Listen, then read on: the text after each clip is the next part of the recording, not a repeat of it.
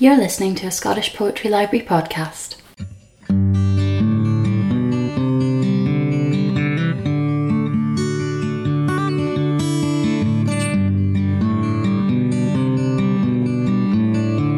Hello and welcome to another edition in the Scottish Poetry Library's podcast series.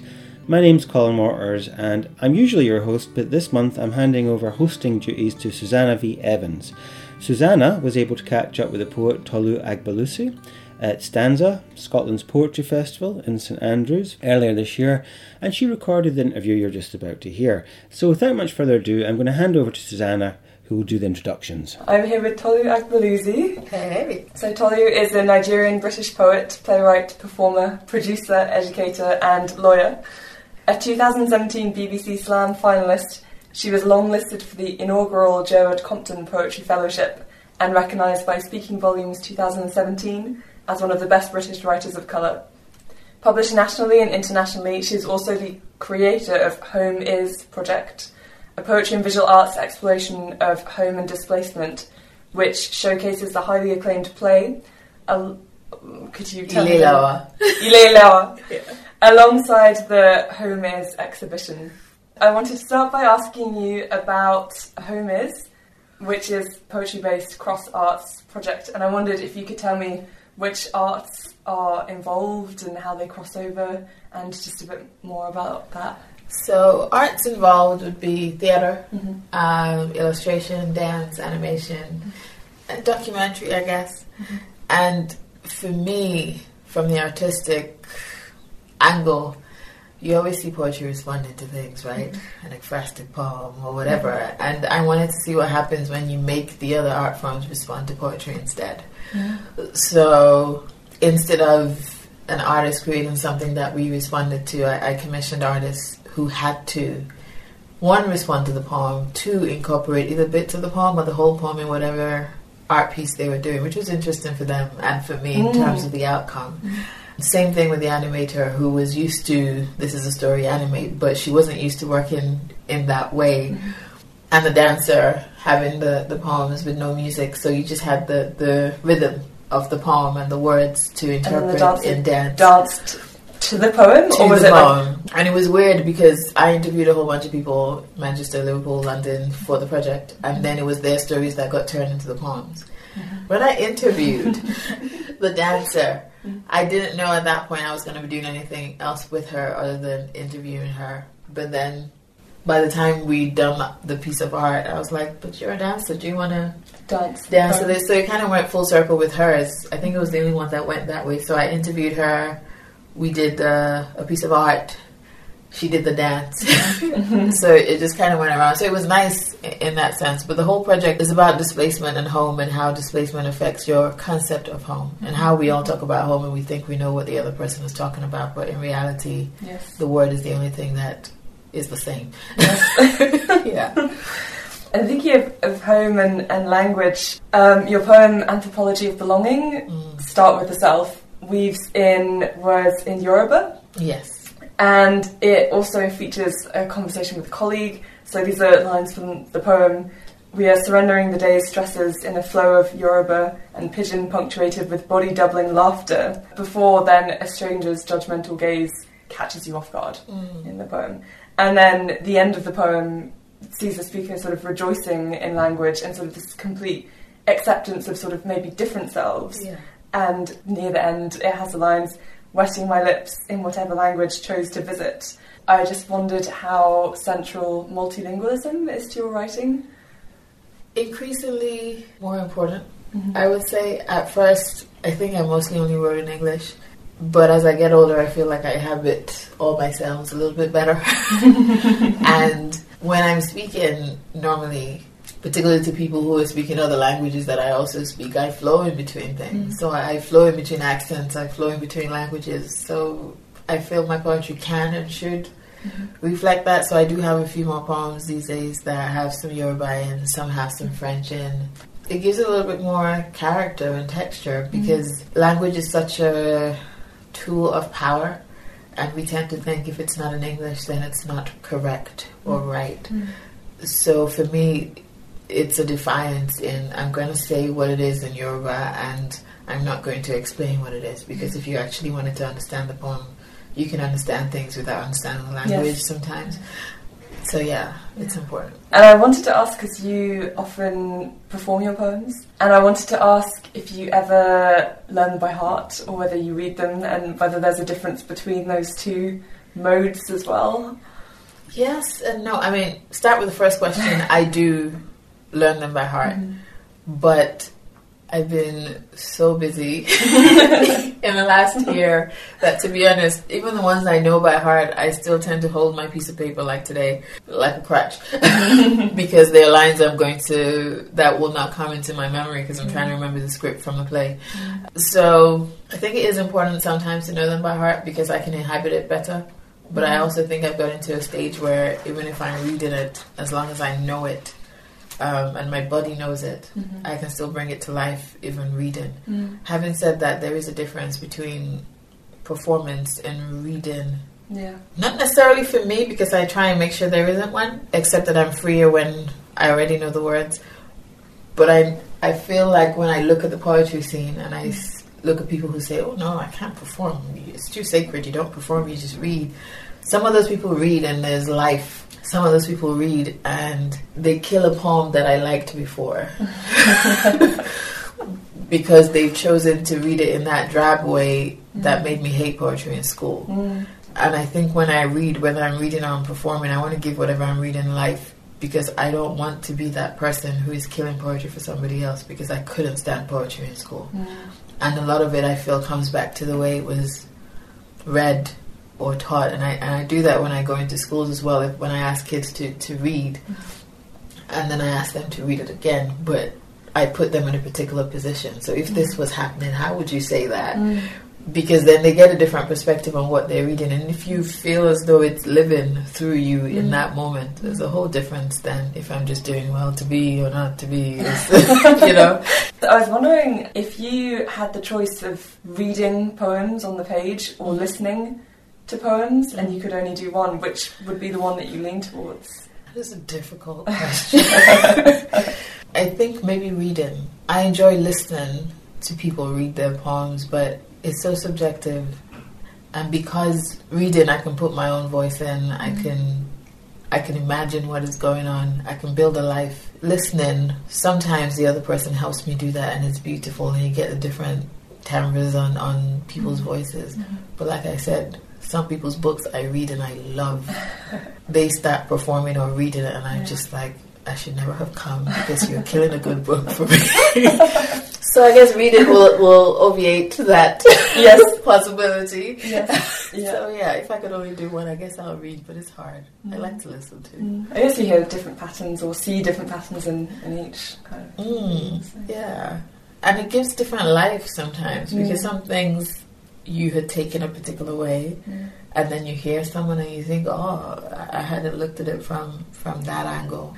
Having said that, when I write these days or when I teach, I try to make sure that the way it appears on the page mirrors as much as possible to the way that it would be performed in terms of the pauses and, and some of the breaks and mm-hmm.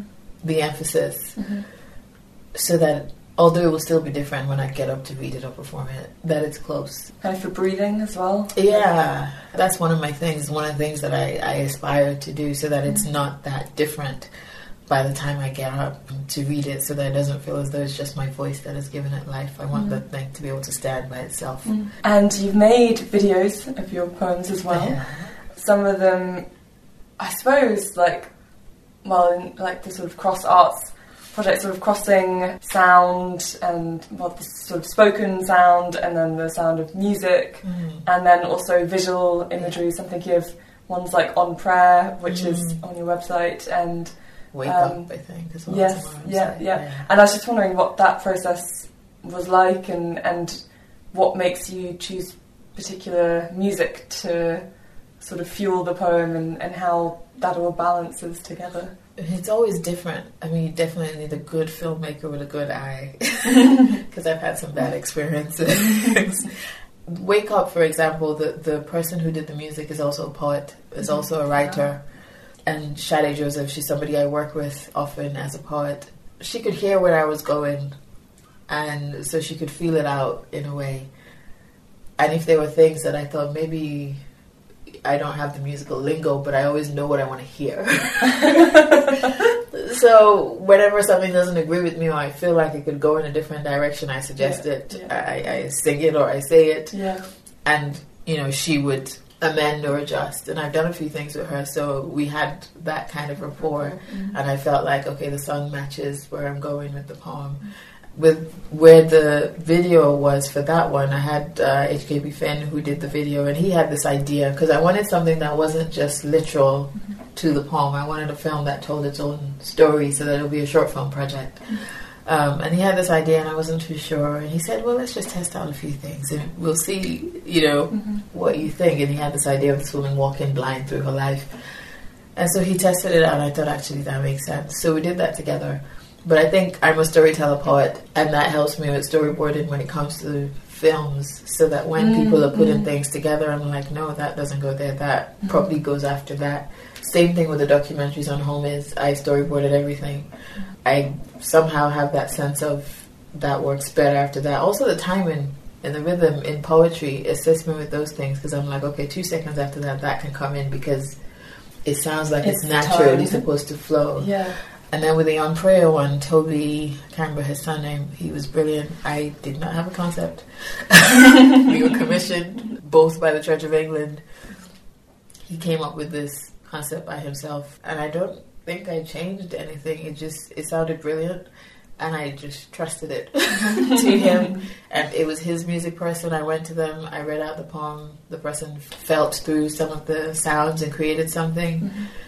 It was mostly fine. Some of them I thought were a little too close to the sounds I was making or were a little too literal. Mm-hmm. And so I asked for certain things to be toned down. So it's always a collaboration mm-hmm. on those things. But I work hard and I try to find people who work as hard as I do and who are not one note in the sense of they have different skill sets because I think it always lends to you being able to blend stuff mm-hmm. together, particularly when you're working in collaboration where one art form then starts to think, oh no, but I'm a composer, so mine should be louder or better. And I'm like, I don't have time for that. we all need to work together to make it work. So it's always a it's always a growing process for me, the collaboration. But it's a part that I enjoy that I want to do more of, whether mm-hmm. it's with videos or with a poetry exhibition of some kind. Mm-hmm. Thinking of collaboration, you offer a special service where you write or perform poems for weddings or anniversaries or particular occasions. Yeah. I mean, that's an entirely different kind of collaboration. like working working with people who, who want to say something and maybe need help saying it or, or want to say something particular and want to express it in a particular way. And I was just wondering if you could tell me maybe about that and, and one or two that you've done in the past. That's always interesting. Um, the weddings so far have been people I've known, and I've gotten them to answer questions um, separately. so I'm like, both of you, I don't care if you talk about it after, but I don't want you to see your answers. So Yeah. I send it to them separately, and I receive it, and I try to create some kind of story from whatever it is that comes up. And so far, I've al- also done it as a surprise because they don't know what I'm doing until they hear it on the wedding day. Um, so the only thing I ask them is, is there anything you've told me that you definitely don't want to be out? Um, and sometimes, you know, I find ways to twist whatever that is so that it's in, but it's not in the way that they feel it looks bad or. I like those because I don't know what's going to come out of it either. But so far, touch wood. People have been happy with the poems. Mm-hmm. Uh, um, and I've done some poetry cafe, poetry takeaway type things as well, which is similar. People come, they tell me a story about something, mm-hmm. and I see where my brain goes. And it's mm-hmm. always a little bit daunting because I'm not quite sure I can deliver like that. But they like that's it. pressure. Yeah, they like it so far. So I'm like, okay. exactly.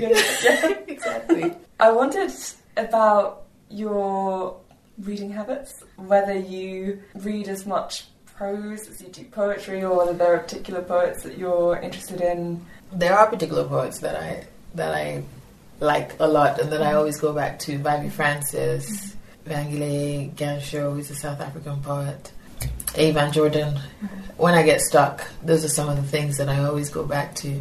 but I, I try to read widely. So whether or not I've heard of you or or you just look interested on the day, even the people. I mean, and I think the more mature a poet I become, even the people who I don't like their style, I find things in it that I can still use. So I try to move away from this is not my kind of work to why is it not your kind of work and still look at what they're doing that works that I can use. Mm-hmm. I read widely.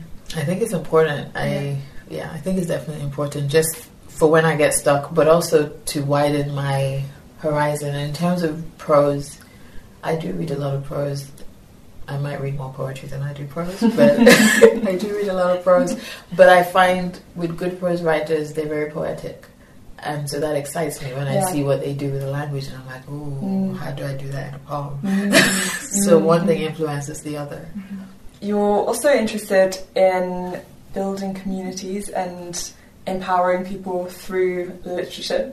I wondered if you could tell me about some of your initiatives, like the home sessions. Home sessions was something, is something I created that I've just moved, so I was about to say meets in, but used to meet in my dining room. Mm-hmm. And it was six poets per season, mm-hmm. um, and the season is about three months. Uh, BAME poets, and the whole idea was it's going to be an intense development session. So we had three hour sessions um, once every fortnight, and then one one to one session. And it was basically going through the basics, but on a on a more in depth scale.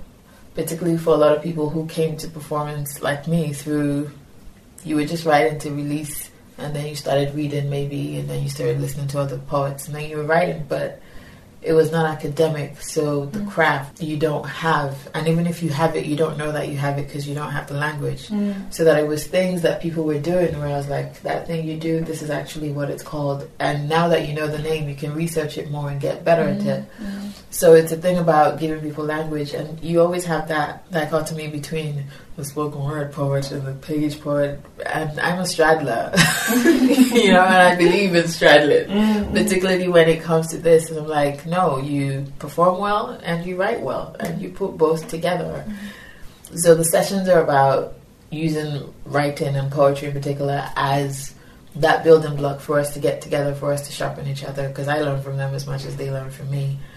And they also all do other things. So you have whoever is doing photography, whoever is run workshops. So it's also a community for them to get to know each other. Mm-hmm.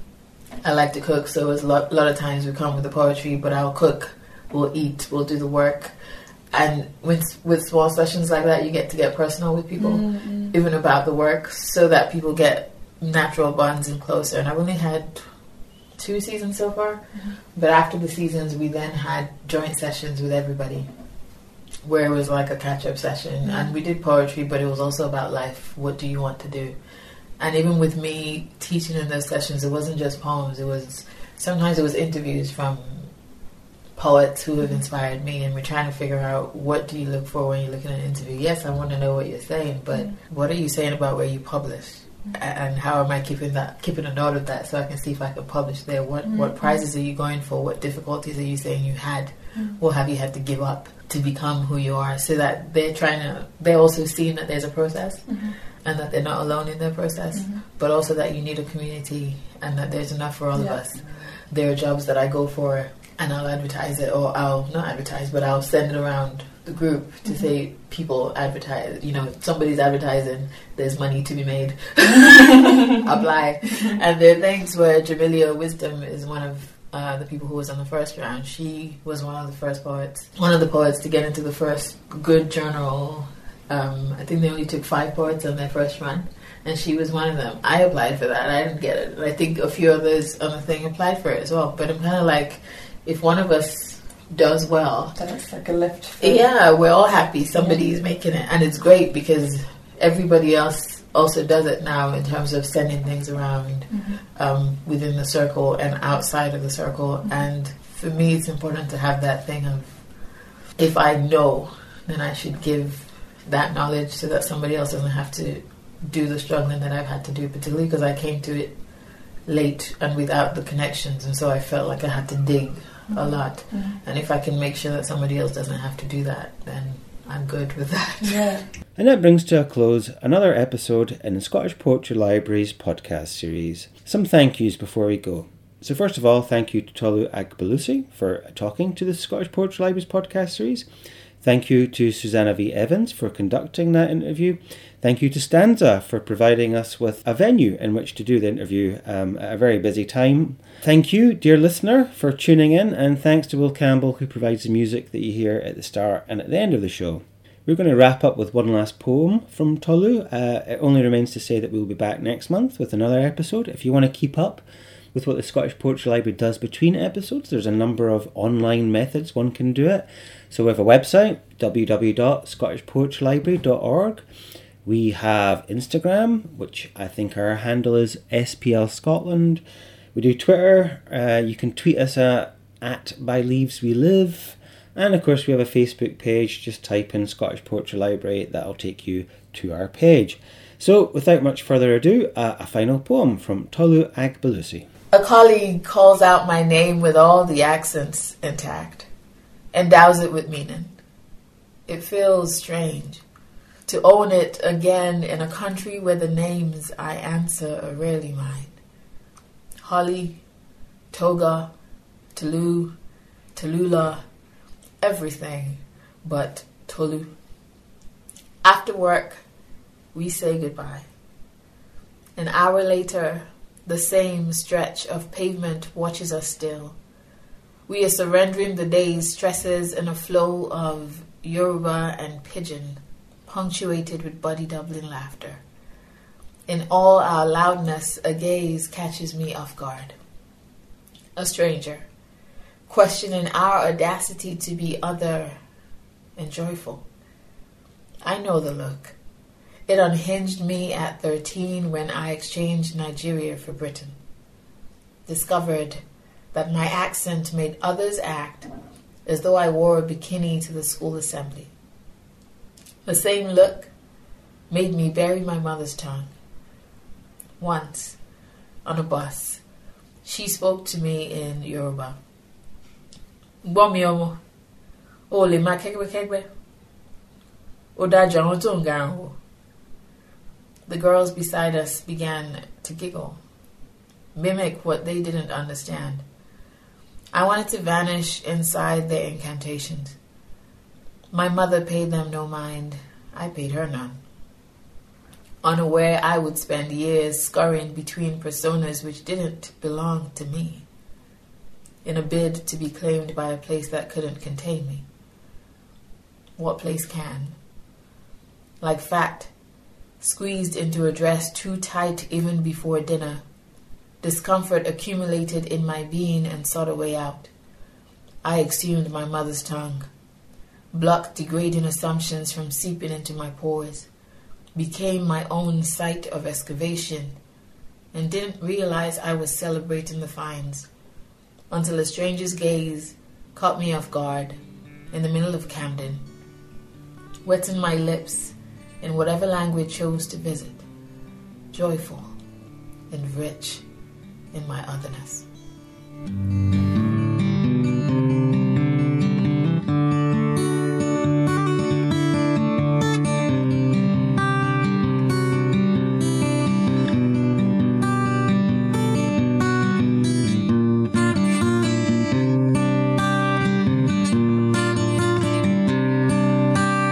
For downloading this Scottish Poetry Library podcast. For further information about the Scottish Poetry Library, visit our website at www.scottishpoetrylibrary.org.uk, follow us on Twitter at By Leaves We Live, and find us on Facebook.